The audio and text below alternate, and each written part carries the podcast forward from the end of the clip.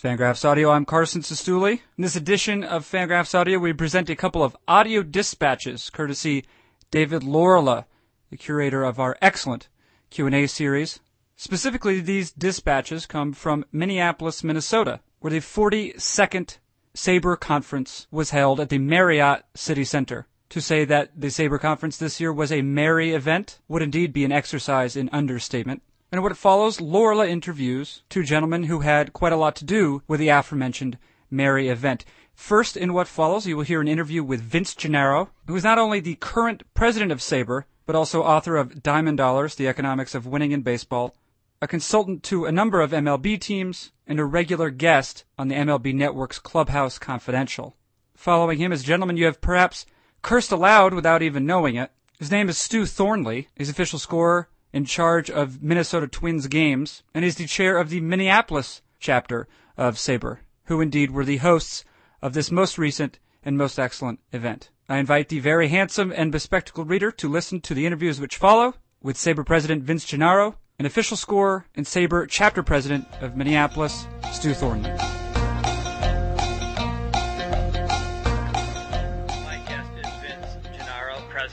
President of SABR. We are at SABR 42, the national convention in Minneapolis, which is beginning to wrap up. Uh, this conversation is happening on Saturday night. Uh, we do finish early on Sunday. Vince, what are some of the highlights of this year's conference? Well, it's been a terrific conference here out in Minneapolis, and uh, we had a, a great uh, talk by Dave St. Peter, the president of the Minnesota Twins, who talked a lot about the building of Target Field and what it means to the organization, talked a lot about the loyal Twins fan base, and a host of other topics. We also had the opportunity to hear General Manager Terry Ryan be interviewed with a one-on-one uh, on on Friday morning, and that was also very interesting and very informative. Talked about a wide range of things in terms of early in his career, where he started, the length of time he's been with the Twins, the value of continuity in an organization's leadership, which the Twins clearly have had in, in terms of their farm director, player personnel, and scouting people. Um, we also had uh, the usual complement of terrific research presentations, and overall, it's been a uh, you know it's been a great a great three or four days. And we had Roland Hemond earlier today. Roland is, of course, a great speaker.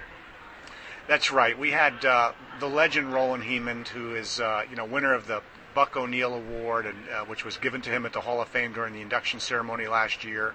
Uh, and Roland, uh, who's currently with the Diamondbacks, uh, his career dates back to uh, joining the Boston Braves in the 1940s, and it's just a, a, a, treasure to have him come to our conventions year after year and hear him speak and tell his stories of what it was like in the early days and how the game has changed and how it stayed the same you did a presentation of your own, which we will get to in a few minutes, but let's talk a little about SABR. How many people were here and where did they come from? Well, we had about 500 uh, attendees this year, which is uh, pretty typical for us these last several years.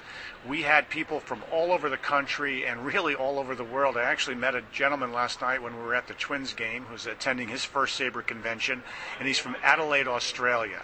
Uh, so uh, you can see we can draw we draw from from far and near. It's uh, and it's a great group uh, with that one common bond. Uh, a lot of different baseball interests, but that common bond being the passion and love for baseball. That is one thing that listeners should probably know. That part of that bond is the baseball happens more than just the presentations during the day.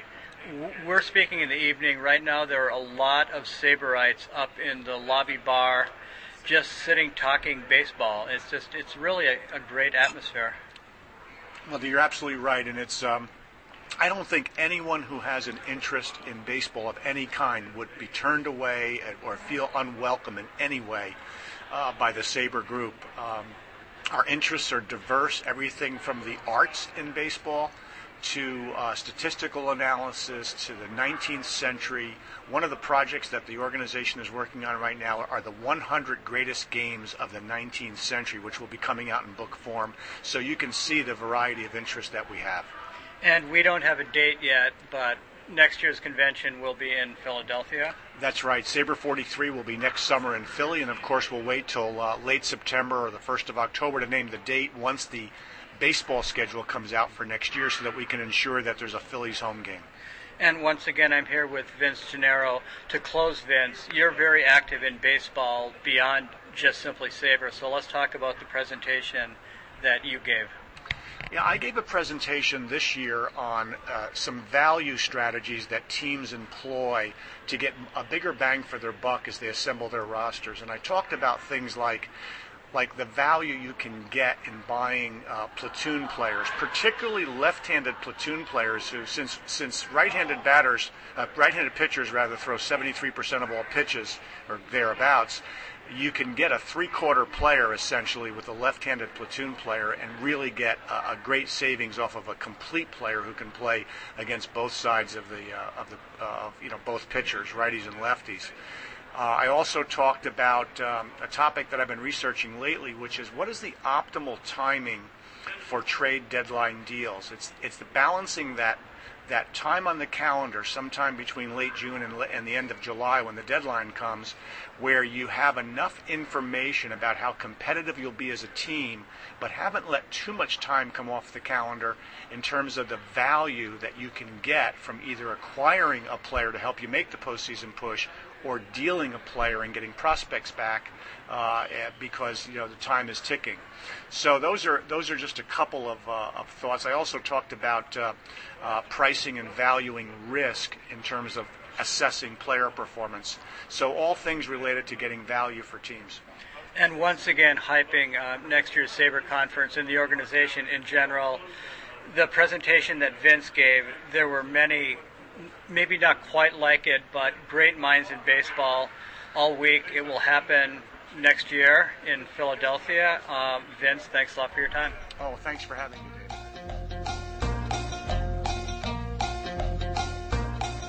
My guest is Stew Thornley, official scorer for the Minnesota Twins. Uh, Stew, is that really an accurate way to put it? Should I maybe say that you're the official scorer at Major League Baseball? Major and that's League? a good point because while we do Twins home games, we are hired by Major League Baseball. So I oftentimes try to say it that way. I'm, I'm an official scorer for Minnesota Twins home games, and the distinction is important. And people ask that a lot: Are we employed by the team or the league? And we're employed by the league, uh, and so which means we are working for the league and not to be trying to favor a particular team. So you really don't give uh, favorable calls to fans listening to, the, to this are going to think the home team always gets the base hit. Right, and uh, there's a perception among the teams that uh, the home team always gets the call in all the other ballparks, so why don't they get it at home? But that's one of the things that all official scorers work hard to do is to be consistent. Uh, depends on which team in the in the field or at home or uh, at, in the field or at bat. It doesn't matter uh, make the calls the same way. But of course, sometimes if you do make a call uh, and you call something a hit for the home team, and it's, it's borderline, then people are going to say, well, you're just favoring the, the home team. But we work very hard to try to be impartial on it. Subjectivity. How subjective are official scoring decisions? You know, you get calls that everybody can look at and see the same thing and have different opinions. And we're talking about qualified official scores. We were in New York this year for our meetings and looked at uh, 56 plays on DVD of calls that had been sent in to be reviewed by Major League Baseball. Teams can send calls in if they don't like the call and feel strongly enough about it. And as we went through all of these and we'd raise our hands or mark our sheets on whether we'd call it a hit or an error, there were so many that there was a widespread difference of opinion among the scores. People who are qualified to do this. That indicates to me that while it's good that we get together to try to standardize calls and be, be more consistent, uh, people just have to realize at some point that these calls are subjective and there isn't really a right or wrong answer on them. It's, it's to make uh, a good call and try to be consistent with how you make the calls in general, how tough you are in calling errors. But uh, un- unlike, say, an umpire's call where maybe you can slow that replay down and show if the call was correct or incorrect, here uh, people can look at the same video and from the same angles but have different opinions on whether something should be a hit or, or should be an error. And that's always going to be the way it will be.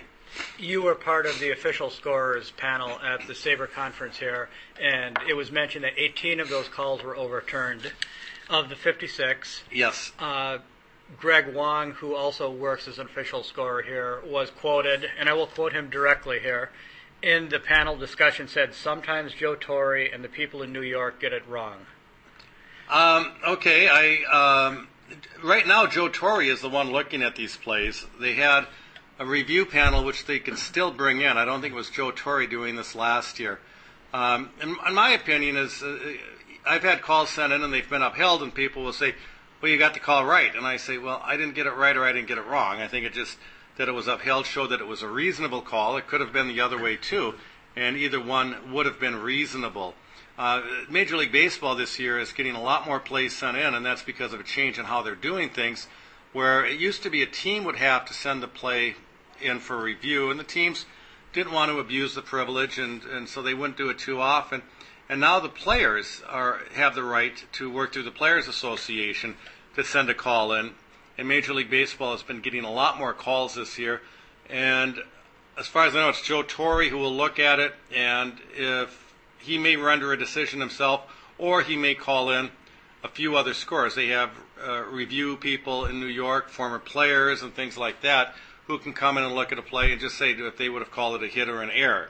And the standard for overturning a call is like an appeals court. You, it's not just a, a matter that, well, I would have called it differently, so we'll change it. There has to be strong feeling that the official score uh, well, that, that the, the other side just thinks that it should be overturned. But I, I really never look at things too much in a right or wrong uh, on subjective calls. Just is it reasonable or uh, was it a good call? And I've, I've made calls that I said that, that wasn't a very good call, and I, I may change it on my own. Or but uh, but I certainly have a lot of calls that I feel strongly about was a, was a good call that other people will disagree strongly about. Once again, I'm here with official scorer uh, Stew Thornley. Fewer errors are being ruled than, or scored rather, than there were a few decades ago. Yeah, and I looked that up. In the 60s, there was about 1.75 errors per game for both teams combined, and that's uh, down to about 1.25. So about half uh, half an error less a game, which is significant. But the question is why, and I think there's a big perception that the scores have gotten softer over the years, and same kinds of plays they might have called errors in the 1960s, they're calling hits now. And I really don't know. I was watching games in the 60s, but trying to base things on memory is pretty tough. The players have gotten better. Uh, I'm sure the fielding's gotten better, and in some ways that creates more errors. If you have a shortstop with a better range than a shortstop a while ago, uh, that player can put him in position to get an error.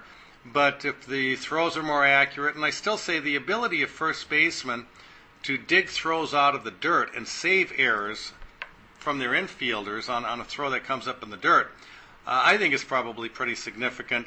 And I, the, the first basemen, first, I think, are just more proficient at it. They're more skilled.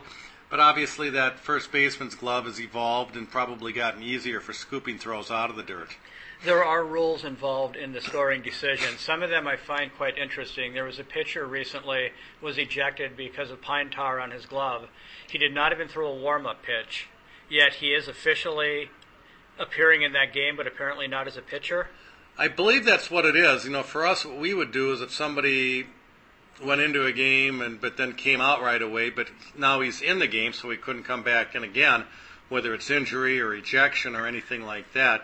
Um, we, we will just write up our box score at the end of the game and fax that into the Elias Sports Bureau. But there are some other rules on how a player gets credit for a game at a particular position, and uh, they might have to look at that. Even things like consecutive game streaks, they're in the realm of the scoring rules, but um, if somebody just comes into a game as a pinch runner, well, we list him in the game, but if that's the only thing that he does in the game, and doesn't complete a plate appearance or a half inning in the field, if he had a consecutive game streak going, uh, that streak would be snapped. But that's something that we generally, as the scorer, don't have to have to worry about. We'll just list the, the player in there and, and let it go like that, and somebody else might have to decide on just how the statistics are credited with it. Okay, and one final question for Stew Thornley.